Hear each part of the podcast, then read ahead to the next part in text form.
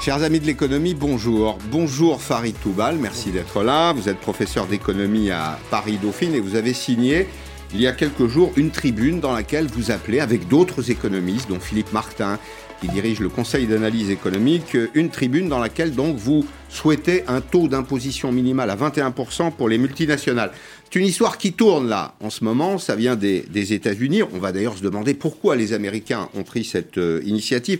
On jettera un petit œil également sur l'actualité du jour. Vous avez vu comme moi que Amazon, le géant Amazon, qui bénéficie pour beaucoup de l'optimisation fiscale, rachète MGM. Vous savez, MGM, c'est le Lion, c'est ce catalogue de cinéma, ce studio qui a produit de, très grands films. Alors, pourquoi faut-il passer à une fiscalité qui toucherait les, les multinationales? On va commencer par quelque chose d'extrêmement simple, qui n'est pas tout à fait gastronomique, mais fiscal, c'est le double sandwich hollandais. Le double sandwich hollandais, on va vous montrer ce que c'est. Ça nous concerne tous. Vous êtes euh, internaute, euh, vous allez acheter euh, un produit, un produit sur Internet par exemple, c'est le point 1. Vous l'achetez à une société qui est basée en Irlande. L'argent part aux Pays-Bas, revient en Irlande, prend la direction des Bermudes, paradis fiscal, pour terminer dans la maison mère aux États-Unis. Alors là, on a pris l'exemple d'une entreprise du, digital. C'est-à-dire que l'argent circule beaucoup et circule en particulier pour éviter l'impôt. Cette stratégie des multinationales, dite d'optimisation fiscale, que certains pourraient qualifier d'évasion fiscale, elle est ancienne ou elle est récente? Bon, elle, est, elle est tout à fait récente. En fait, il y en a, il y a plusieurs façons de d'éviter euh, d'éviter l'impôt euh, dans le pays dans lequel normalement les entreprises sont redevables. Hein. Euh, une des façons d'éviter l'impôt, c'est celle que vous venez de mentionner, c'est de jouer sur les traités bilatéraux d'investissement ou de taxation. C'est essayer de faire en sorte de réduire la charge fiscale au, possible en transitant par des, des hubs financiers et des hubs. Un hub, c'est une plateforme. C'est une plateforme, hein, une plateforme fiscale. Hein, les Pays-Bas en sont une, comme les Bahamas ou les Bermudas. Mais il y en a d'autres, il y en a nombreuses. Aujourd'hui, on peut réserver un hôtel en ligne. Et puis finalement, on pense payer euh, cet hôtel dans le pays où on a réservé, mais l'argent a été directement transféré euh, dans un paradis fiscal. Ça s'appelle le self shifting. Beaucoup d'entreprises euh, le mettent en, œuvre et c'est pas simplement des entreprises du digital. Hein. Nombreuses entreprises hors digital mettent en œuvre ces stratégies où on peut jouer sur les prix de transfert également. Hein. C'est simplement le fait de manipuler euh, ces prix euh, en jouant euh, avec les filiales qui sont localisées dans des pays à, à bas taux de taxes, voire zéro taux de taxes. Hein, Mais tout ça, tout ça est légal? On est quand même. ah oui, une, partie de ces stratégies est, est légale. C'est de jouer sur les failles fiscales, les failles légales. Euh, parce que finalement, on a, euh, on a euh, des environnements de taxation qui sont hétérogènes. Chaque pays a mis en place sa stratégie fiscale. Donc les, entreprises se disent, puisque c'est complexe, je vais pouvoir jouer avec, avec ces systèmes différents. Paye, des, des, cabinets d'avocats, des spécialistes. Il y a, ah oui, il y a aujourd'hui des gens qui gagnent des fortunes avec ça. Bah, effectivement. Et puis les, réformes à venir on, vont en faire gagner de toute façon tout autant. qu'est-ce que vous voulez dire là? Vous voulez dire que plus c'est complexe, c'est ça? Plus finalement on a besoin de ces spécialistes, mais plus on échappe aussi à l'impôt Oui, ce que je veux dire par là, c'est qu'en fait, euh, les systèmes de taxation qui, euh, qui fonctionnent euh, merveilleusement bien, ce sont les systèmes les plus simples. Ce sont des systèmes simples. Et, Vous faites des affaires à tel endroit, vous payez euh, à cet endroit, vous payez vos impôts à cet endroit. Oui, on peut trouver un autre système, c'est la proposition américaine, ou en fait, euh, antérieurement, c'est plutôt la proposition entre nous franco-allemande, hein, euh, elle était, elle était la proposition américaine est basée sur une proposition qu'avait fait la, France et, l'Allemagne. C'est de dire finalement, quand, quand vous êtes une entreprise française avec un siège social en France, et que vous avez des activités dans un paradis fiscal, on va dire l'Irlande, hein, euh, on va mettre un taux, un taux de 21%, et ce taux de 21%, vous devrez le payer. Quoi qu'il arrive. Quoi qu'il arrive, voilà. Et ce système est, plutôt simple. Euh, aujourd'hui, en fait, l'Irlande fait payer à, à, certaines de ses entreprises localisées sur son territoire des taux à 2%. 21%, c'est plutôt un taux qui semble être le taux juste. Mais est-ce que ça ne fait pas partie en même temps du modèle irlandais? L'Irlande, c'est un petit pays, euh, c'est un pays de l'Union européenne. Vous dites d'ailleurs, s'attaquer aux 100 plus grosses euh, entreprises rapportera sans doute beaucoup moins que de s'attaquer aux paradis fiscaux. Et vous précisez dans cette euh, tribune collective, y compris européens. Il faut le rappeler quand même assez régulièrement, les paradis fiscaux, c'est pas simplement Anguilla, les Bermudes, enfin des pays un peu exotiques, c'est aussi le Luxembourg, les Pays-Bas, et l'Irlande. C'est des membres fondateurs de l'Union européenne. Comment on accepte ça? Bah, Finalement, en fait, ce sont des... Il y a deux choses ici. Il y a... ce sont des pays qui sont de petits pays, souvent à la frontière des grands marchés.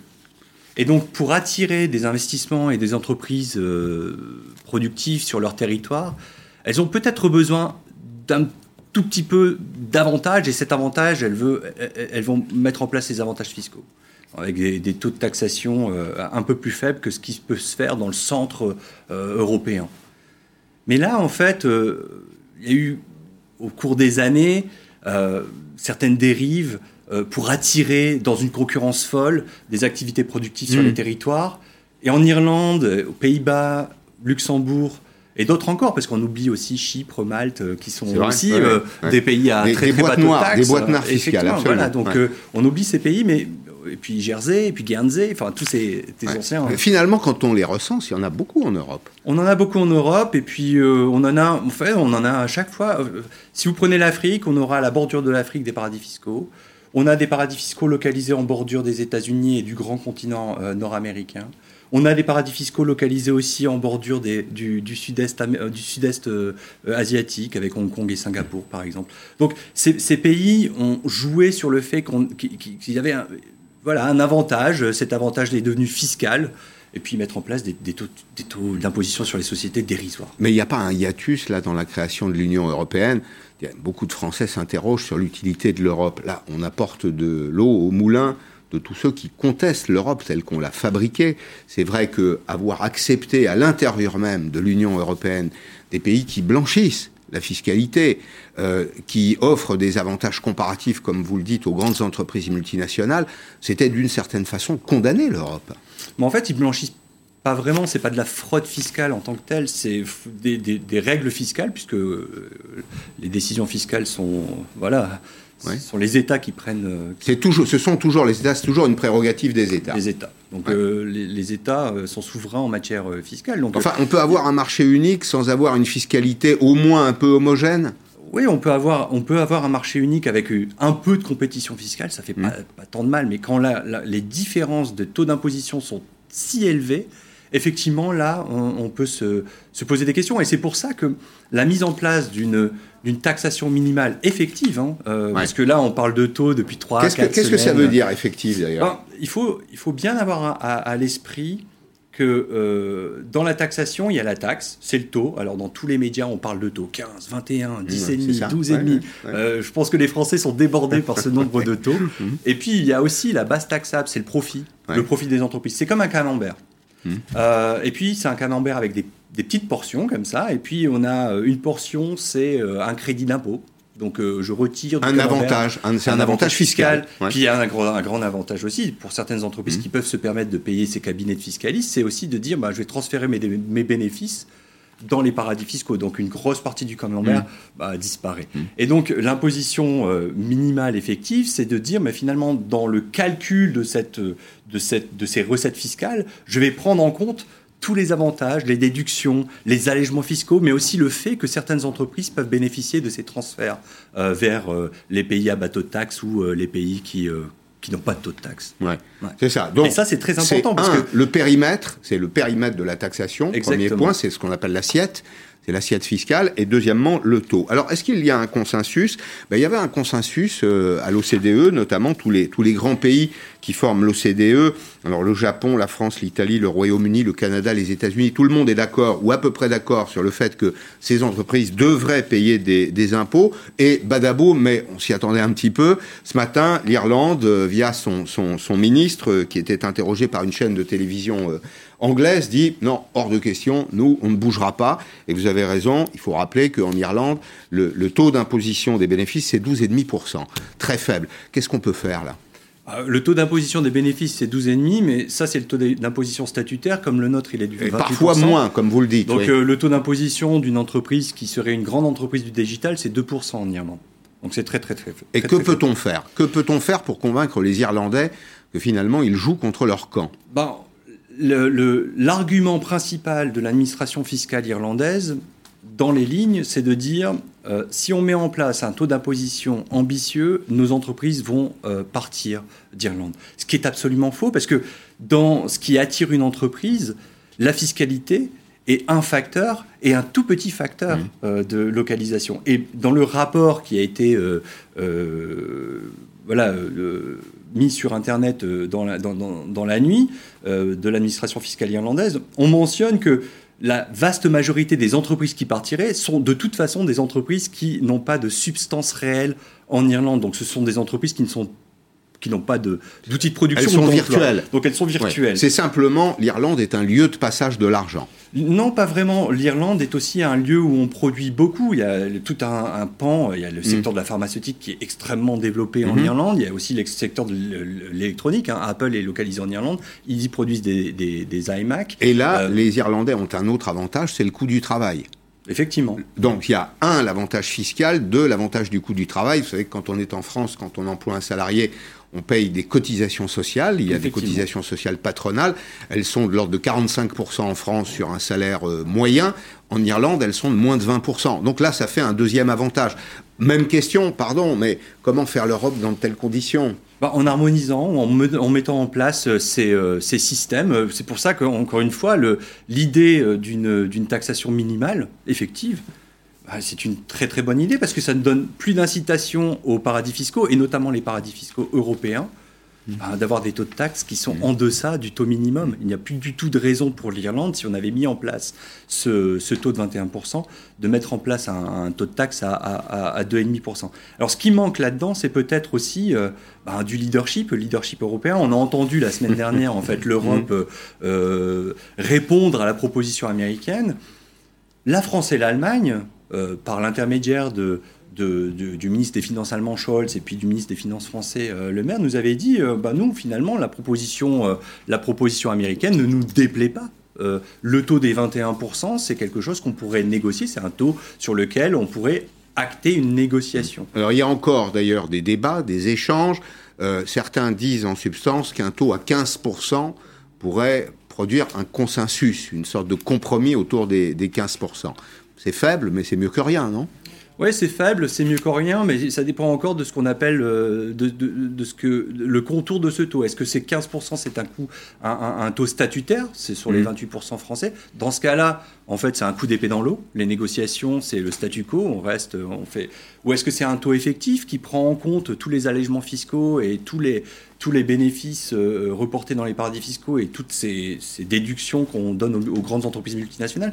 Mais encore une fois, un taux de 15%, j'aimerais le, préciser, c'est vraiment important de comprendre que nos PME françaises, mmh. ces PME, elles n'ont pas la possibilité d'avoir ces services juridiques qui leur permettent mmh. l'optimisation fiscale. Donc ces PME françaises, elles vont plutôt payer un taux proche du taux statutaire, celui de 28%.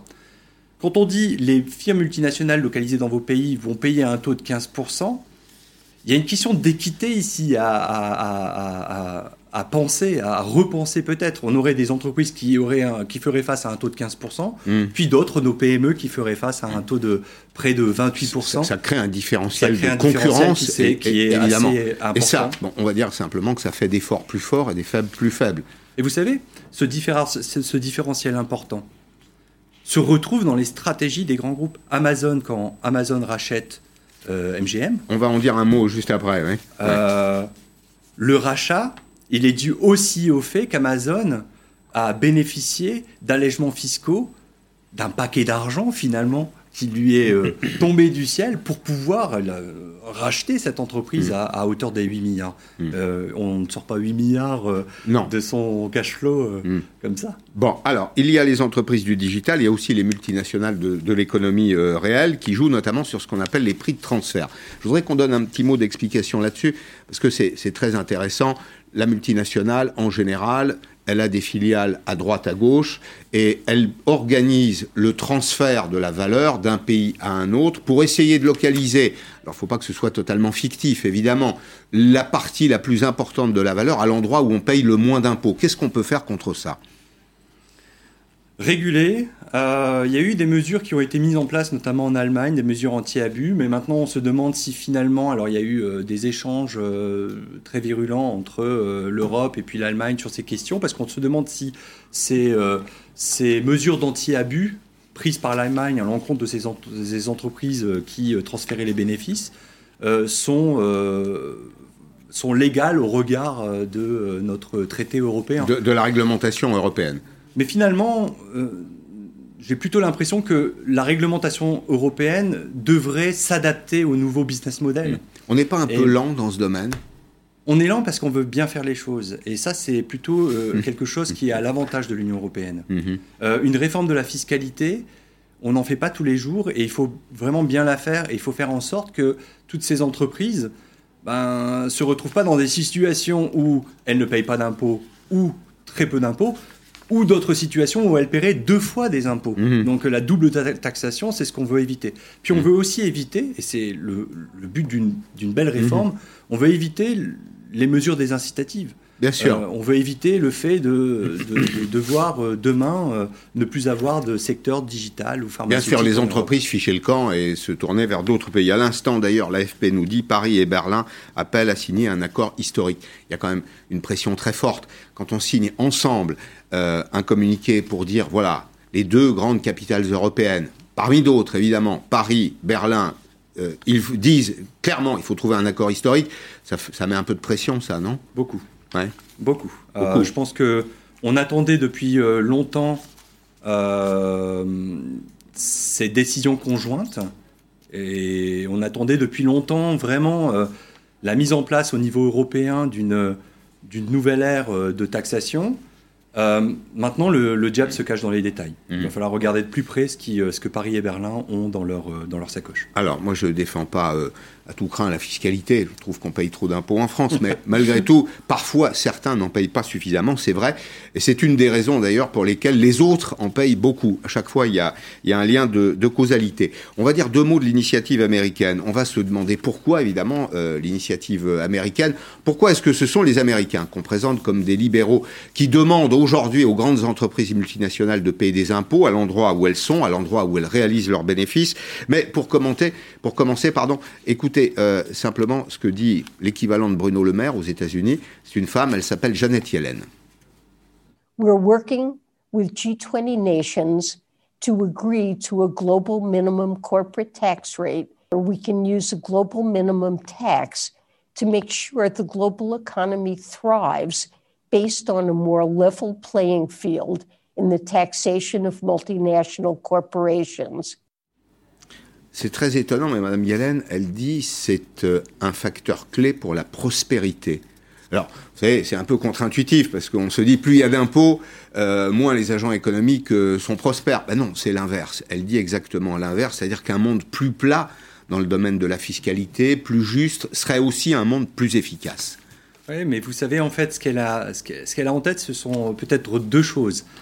elle a peut-être en tête le fait que cette mise en place, elle, dans, dans, dans, son discours, elle, elle, dit We want to change the game. On veut changer, les, règles, du jeu. Les règles du jeu. Parce que les règles du jeu, c'était vraiment ces entreprises qui transfèrent le bénéfice partout. Les Américaines le font, les Françaises le font, les Italiennes le font. Et ça, ça a conduit vraiment à une concurrence acharnée, euh, une concurrence fiscale acharnée, avec des taux qui convergent vers le bas. Et plus les taux sont faibles, et moins il y a de services publics, moins il y a d'investissement euh, dans les pays. Donc ça, c'est la première chose. Mais ça, c'est ce que c'est ce que euh, on pourrait voir de prime abord. Mais il y a une deuxième chose qu'on ne sait pas assez, c'est que les États-Unis ont déjà mis en place de manière unilatérale, et ils peuvent encore le faire, et l'Europe pourrait le faire également, euh, une taxation minimale. Ils ont mis en place une taxation minimale qui s'appelle le guilty. Bon, mhm. Ça ne veut pas dire forcément coupable. Coupable, oui, c'est ça. C'est pas ça. Euh, c'est une taxation avec un taux qui est un taux, lui, de 21%. Puis ils se sont rendus compte de quelque chose. Ils se sont dit, bon, finalement, on a mis en place ça en 2017. On va regarder les recettes euh, qui ont été. Euh, Est-ce que l'impôt est efficace? C'est la question qu'il faut se poser d'ailleurs. Et ils se sont rendus compte que c'était absolument pas efficace. Pourquoi? Parce que le taux mis en place n'était pas un taux effectif. Il n'était pas, c'était pas le taux final payé, euh, payé, par, les, entreprises. c'est ça. Et donc les entreprises ont pu continuer à transférer des bénéfices dans les paradis mmh. fiscaux. Hmm. Les recettes fiscales de l'ARS, l'administration fiscale américaine, se sont effondrées. Hmm. Et donc elle sait tout ça, elle, est en, connaissance de ce, de ce problème. Donc si je vous comprends bien, les Américains font ça parce qu'ils ont besoin de cet argent.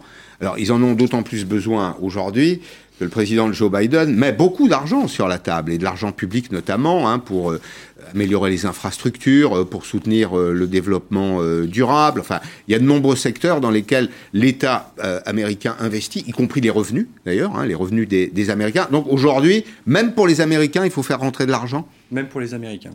Je pense que le Covid est passé par là, et le Covid a eu un effet destructeur sur les recettes, les finances les finances publiques et donc euh, tous les pays aujourd'hui, tous, mmh. ont besoin de, recettes fiscales. Eh bien, et nous précisément, ce que vous indiquez dans votre tribune collective, c'est que la perte de recettes fiscales pour les gouvernements est absolument considérable et vous dites, vous la chiffrez, pour la France, pour la France, l'application d'un d'un modèle comme celui que vous venez de décrire, avec une assiette fixe, une assiette relativement large et un taux qu'on va qualifier de moyen, rapporterait de 13 à 18 milliards d'euros chaque année à la France? Oui, oui c'est euh, ce que nous... Ce que nous, euh, c'est les résultats de nos, simulations euh, sur données réelles, effectivement. Mmh. Mmh. La mise en place d'une taxation minimale effective, encore une fois effective, euh, permettrait euh, des rentrées fiscales à hauteur d'une de, d'une dizaine de milliards euh, d'euros. Alors ça, ça, ce qu'on vient d'évoquer, c'est l'argent qu'on perd en réalité. C'est 14 milliards les recettes fiscales. Ce sont des recettes perdues, c'est ça Et nous, on en récupéré 14 milliards. comment vous expliquez d'ailleurs l'écart entre les deux? Pourquoi d'un côté on perd 18 et pourquoi on gagnerait 14 parce qu'il y a d'autres techniques qui permettraient d'évader, d'échapper. Donc il faut. c'est jamais, oui, c'est jamais tout à fait fini. et puis vous évoquez un autre point qui est absolument essentiel. Tous ceux qui s'intéressent à la fiscalité le regardent de très près. Vous dites euh, l'optimisation fiscale agressive, elle érode la confiance du public. C'est absolument essentiel. Ça paraît un peu secondaire ça paraît un peu philosophique, mais c'est essentiel. Ça mine le consentement à l'impôt. Mm. Ça, c'est aussi un élément clé. Ça creuse le sentiment d'injustice et le ressentiment d'une grande partie de nos concitoyens. Oui, les Français se disent très clairement, on paye des impôts. Alors il y a des impôts auxquels on n'échappe pas, on paye la TVA, on paye la CSG, quel que soit le niveau de revenu, puisque ce sont des impôts proportionnels. Certains payent l'impôt sur le revenu, les entreprises que vous décriviez tout à l'heure euh, payent l'impôt sur les, sur les sociétés, euh, notamment. Puis vous avez à côté de ça des entreprises de très grande taille, très puissantes, on leur consent un avantage qui ne payent pas l'impôt, et vous dites oui, ça érode le consentement à l'impôt. Oui, parce qu'il y a un report en fait de la charge fiscale vers euh, vers les travailleurs et puis euh, et puis euh, la consommation. Donc finalement, ceux qui ne payent pas font payer les autres ce qui est gratuit pour les uns est toujours payé par les autres. C'est une loi des reins de l'économie. Hein, on est d'accord.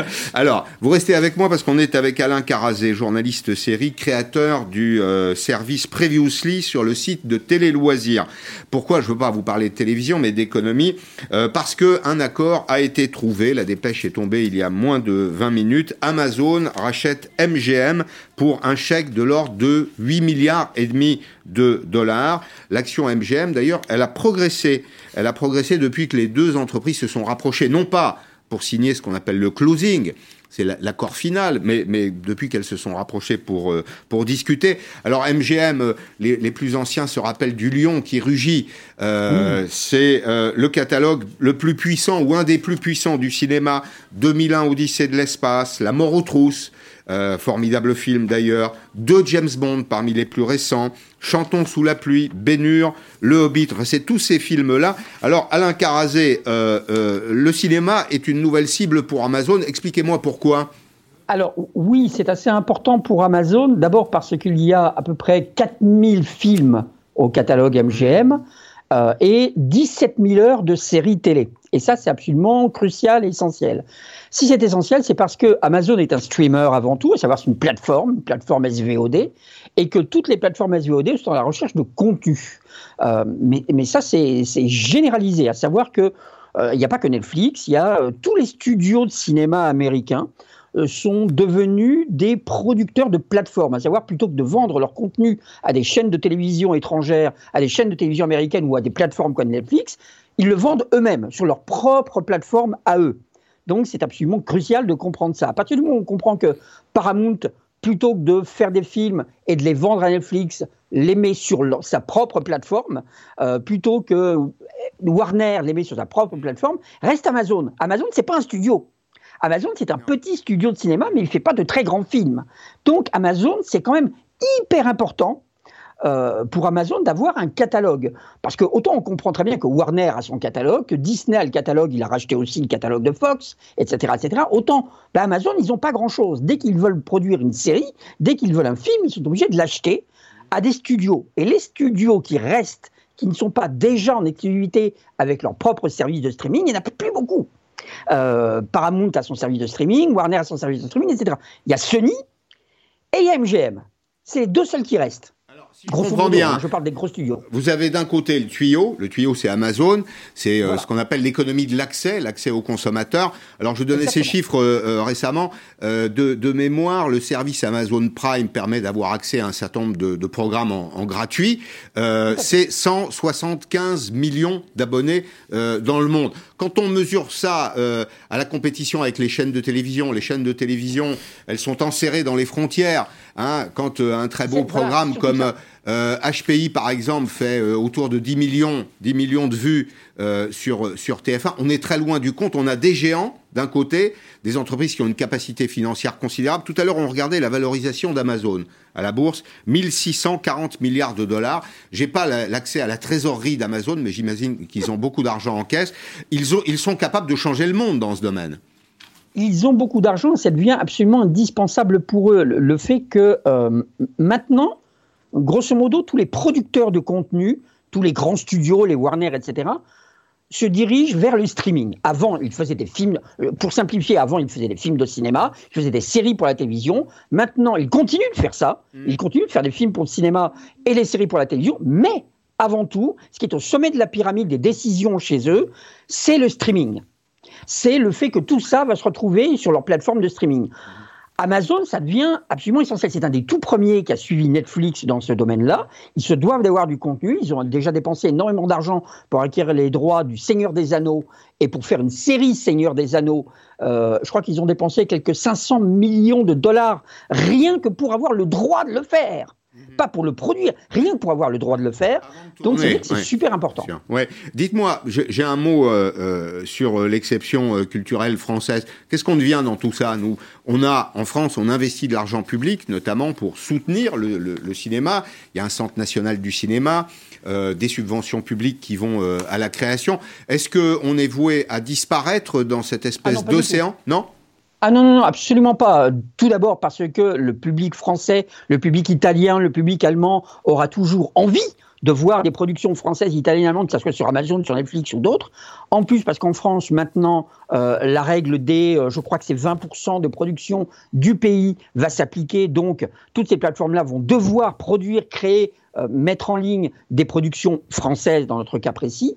Et aussi parce qu'on a nos propres plateformes qui, évidemment, ne sont pas internationales. Et, c'est ça qu'il faut garder en tête, c'est qu'Amazon, s'il dépense autant d'argent, c'est parce que c'est l'exclusivité internationale, c'est le monde entier. Oui, bien sûr. Il, y a Salto en France, mais Salto, c'est pas international, c'est uniquement français. Mais c'est déjà bien. Hmm. Donc ça veut dire que le marché pertinent a changé, on est passé à un marché mondial et donc les phénomènes de concurrence doivent être observés sur ce marché euh, euh, pertinent. Merci beaucoup Alain Carazé, journaliste euh, série. Je rappelle aussi que vous avez créé vous avez créé, qu'est-ce que vous avez créé? Le service Previously sur le site de Télé Loisirs. En réalité, euh, on voit bien, euh, monsieur le professeur, que le monde a complètement changé, que d'une certaine façon, les acteurs de la nouvelle économie sont en train de grignoter, de manger le vieux monde, les entreprises du vieux monde. Oui, c'est pas simplement les acteurs de la nouvelle économie. Je pense que c'est simplement un phénomène qui est, on a deux, deux phénomènes qui sont concomitants. Une très grande globalisation et puis à la fois une, une digitalisation de l'économie. Donc euh, ces deux phénomènes, la technologie puis la mondialisation, euh, se, se, percutent et on a euh, l'arrivée de, de, mastodontes. Moi, je veux, je veux, lier aussi le sujet qui vient d'être qui vient d'être présenté à, au sujet précédent, celui de, de la fiscalité. la fiscalité. vous avez raison, hein, on l'a dit tout à l'heure. C'est parce qu'Amazon bénéficie d'un régime fiscal très favorable. Très favorable. Je pense que l'entreprise peut investir. Oui, c'est exactement cela, parce que euh, depuis euh, quelques années, euh, on a des, warnings de la, de, la, de, la, Commission européenne par le biais de sa vice-présidente Margrethe Vestager sur les positions dominantes de certaines entreprises. Elles ne sont pas simplement digitales. Hein.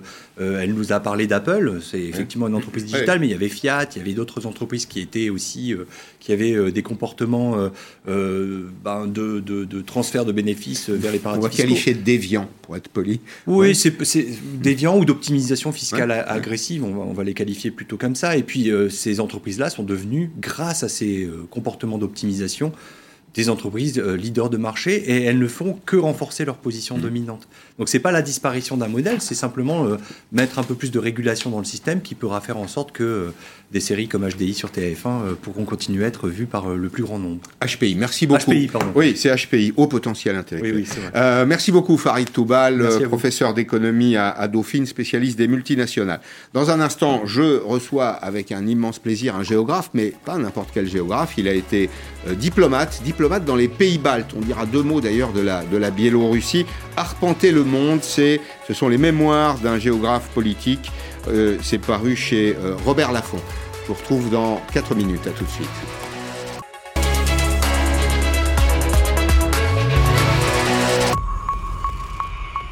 Laissez-vous guider.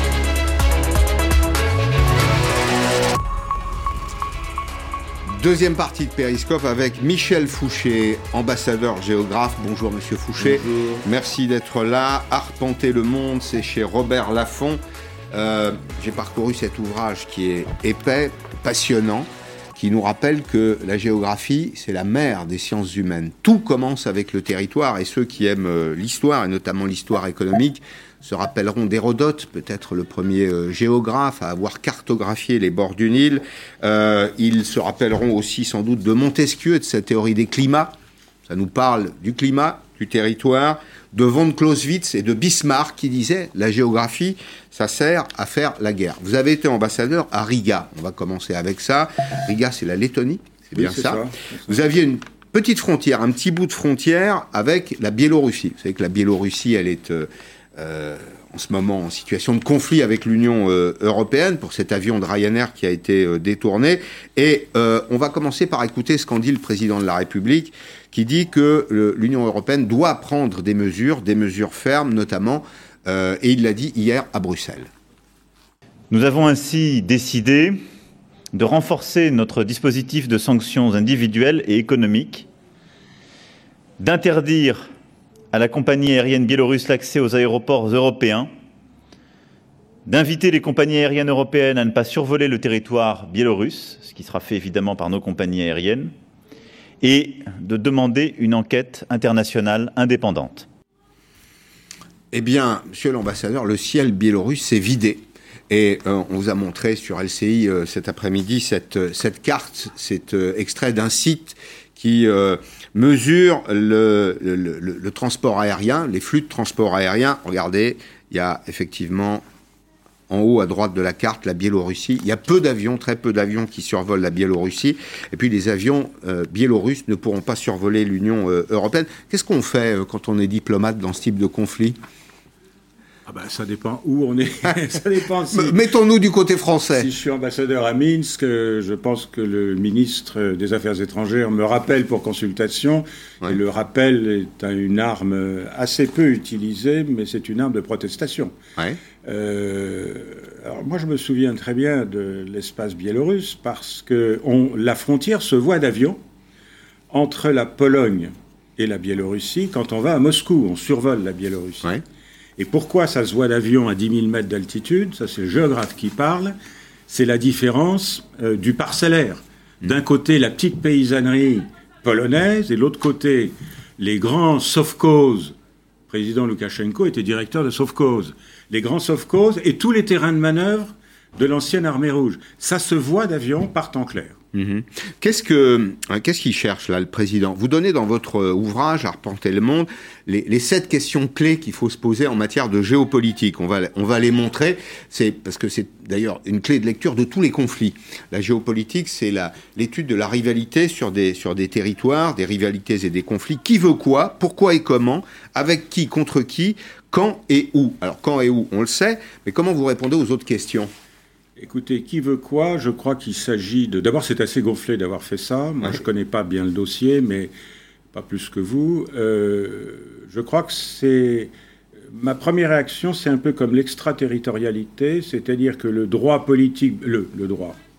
L'influence politique euh, du régime peut s'exercer partout. Mhm. Donc, c'est un signal à l'égard de la Lituanie euh, qui abrite une forte minorité d'opposants et de la Pologne moi, je me souviens quand j'étais enseignant avec Geremek et Balcerovitch au Collège d'Europe de Natoline, en 95, on avait organisé un colloque avec un professeur biélorusse qui venait en train, mhm. euh, qui est devenu Sanikov, qui est devenu ensuite candidat à la présidence, qui a dû se réfugier à Londres. Et à l'époque, la situation économique était telle que ses honoraires, c'était des sacs de pommes de terre qui ramenaient dans le train de nuit de Varsovie à Minsk. Je lui rends hommage à André Sanikov, mais il a dû, il a dû s'exiler. Hmm. Alors, euh, où, euh, où c'est où et dans, et, où dans le temps? En fait, on est sur des confins. Hmm. On est sur des confins de la Baltique à la mer Noire. C'est un des isthmes stratégiques en Europe depuis toujours. Et c'est toujours là que ça s'est passé. Et donc, c'est la question de savoir euh, si la Biélorussie fait partie des confins russes, quel cas, comme l'Ukraine d'ailleurs, mhm. ou bien si ça redevient une zone d'influence polono-lituanienne à la belle époque de l'empire polono-lituanien. Et c'est pour ça que nos amis polonais, que j'aime beaucoup et que je respecte, sont toujours très offensifs, parce qu'en fait, ils veulent un glacis avec la Russie. Mhm. D'où leur politique. Une sorte d'interland, c'est ça? Un glacis, un glacis, d'où leur politique mhm. euh, euh, de soutien très engagée. Et ça n'est pas nouveau, si vous voulez. Euh, je crois qu'il faut aller au-delà de. Il faut essayer de voir comment les acteurs, quels sont les acteurs importants. C'est Varsovie et Moscou, hein, mhm. et, aussi Vilnius. Je me souviens très bien, une fois, je vais, je vais à la diète déjeuner avec Geremek en 94.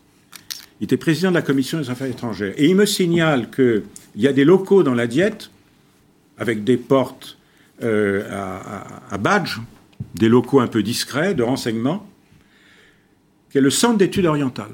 C'est-à-dire mhm. qu'il y a déjà 20 ans, les Polonais avaient une hoste politique, comme on disait à Berlin à l'époque de Wilhelm. Politique de l'Est. Ils avaient une politique à l'Est, et donc ils mhm. écoutaient tout ce qui se passait. Donc ils mhm. sont extrêmement engagés parce que l'avenir démocratique de la Biélorussie, scénario peu probable, c'est en fait une garantie de sécurité pour la Pologne et pour euh, la Lituanie. Hmm. Quel est l'intérêt de, Poutine, de la Russie dans cette affaire? Ah ben c'est, indispensable que ça reste euh, dans le...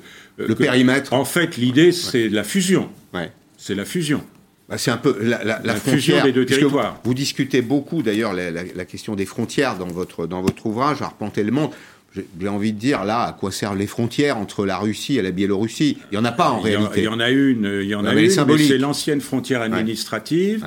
Mais en fait, il y a une intégration militaire et stratégique. Hmm. Euh, il est hors de question, vu de Moscou, mais je crois qu'il faut aussi accepter hmm. d'entrer dans les visions de Moscou, hors de question que la Biélorussie euh, euh, soit neutralisé ou change de camp. Mhm. hors de question, mhm. c'est un casus belli. Deux mots d'économie, c'est toujours lié à ce conflit de territoire. Des sanctions. Vous avez écouté comme moi le président de la République hier dire en substance, interroger d'ailleurs c'est un peu un échange de bons procédés. Interroger un journaliste euh, qui lui disait Mais qu'est-ce que vous pouvez faire de plus? Il lui répond Qu'est-ce que vous souhaiteriez qu'on fasse de plus? En, effet, il y a des sanctions économiques. Mais les sanctions économiques, on le voit par exemple avec la Russie, elles nous ont d'abord pénalisé, nous. Parler des sanctions, euh, contre, les sanctions économiques contre la Russie aux producteurs de porc en France. Ben, on n'exporte plus de porc euh, en Russie. J'ai deux, deux remarques à faire sur les sanctions. Une remarque diplomatique et une remarque éthique.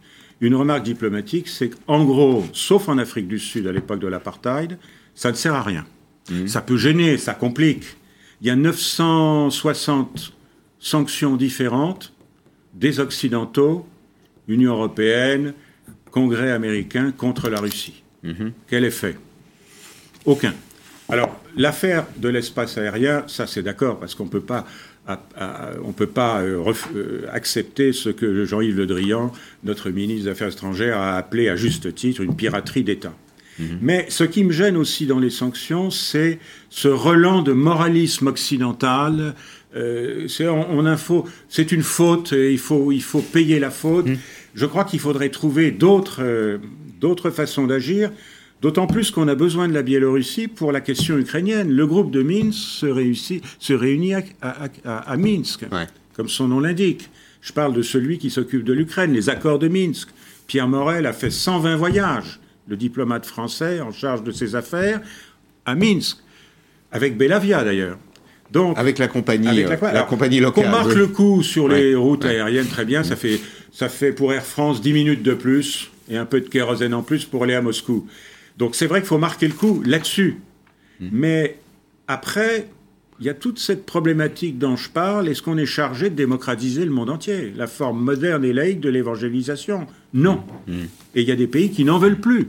Mhm. Donc il, faut qu'on, il faudrait qu'on change un peu de perspective à long terme. Mhm. On pourrait geler des avoirs, euh, les avoirs des oligarques locaux, ça sert à quelque mais très bien, mais enfin bon, c'est pas à supposer que ça m'étonnerait qu'ils aient des, comptes dans des banques françaises. À la BNP ou, au Crédit Lyonnais, oui, j'en doute aussi. Je ne sais pas, je ne veux pas entrer dans ce débat-là. Mhm. Je, crois qu'on manque. Euh, là, on est obligé évidemment de réagir, mais euh, en fait, la question, il y a deux questions non réglées c'est l'architecture de sécurité sur le continent européen après la guerre froide.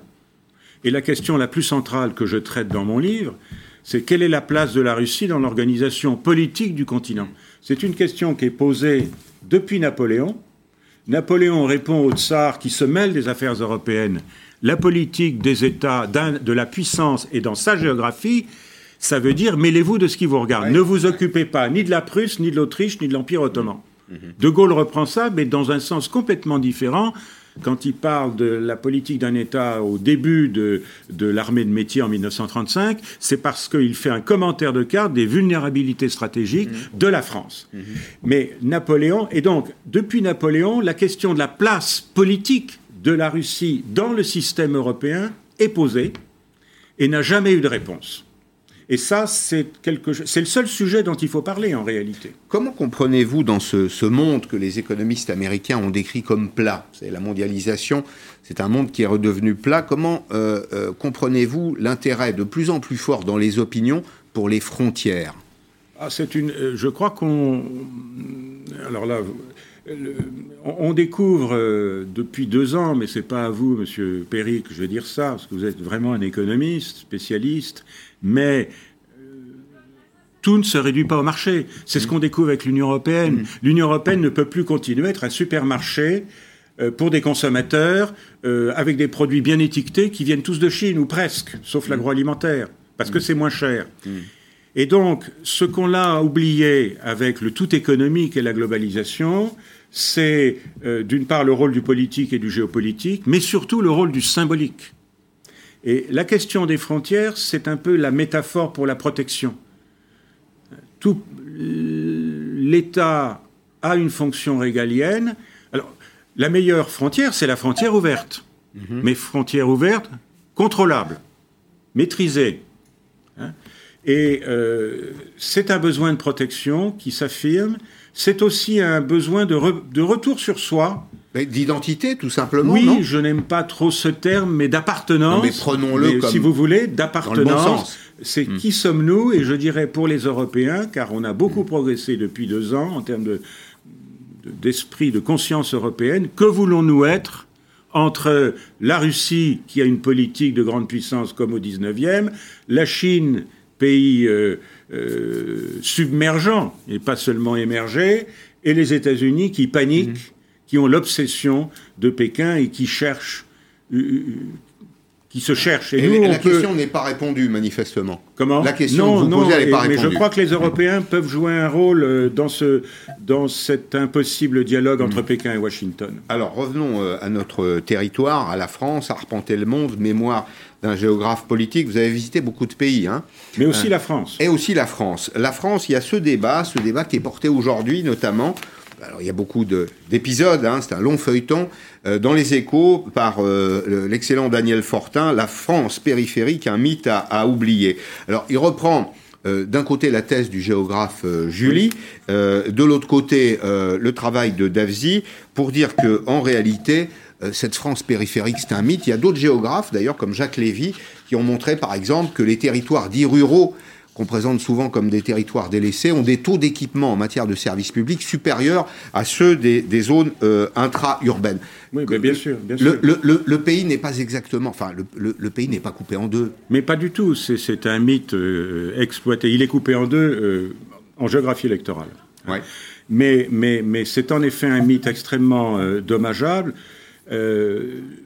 parce que, au fond, le problème euh, pour un État en France, pour ça qu'on est endetté en réalité, c'est que le principe d'égalité d'accès aux services dans un territoire qui est vaste, c'est le plus vaste territoire d'Europe après la Russie, euh, et qui est sous-peuplé, ça coûte extrêmement cher.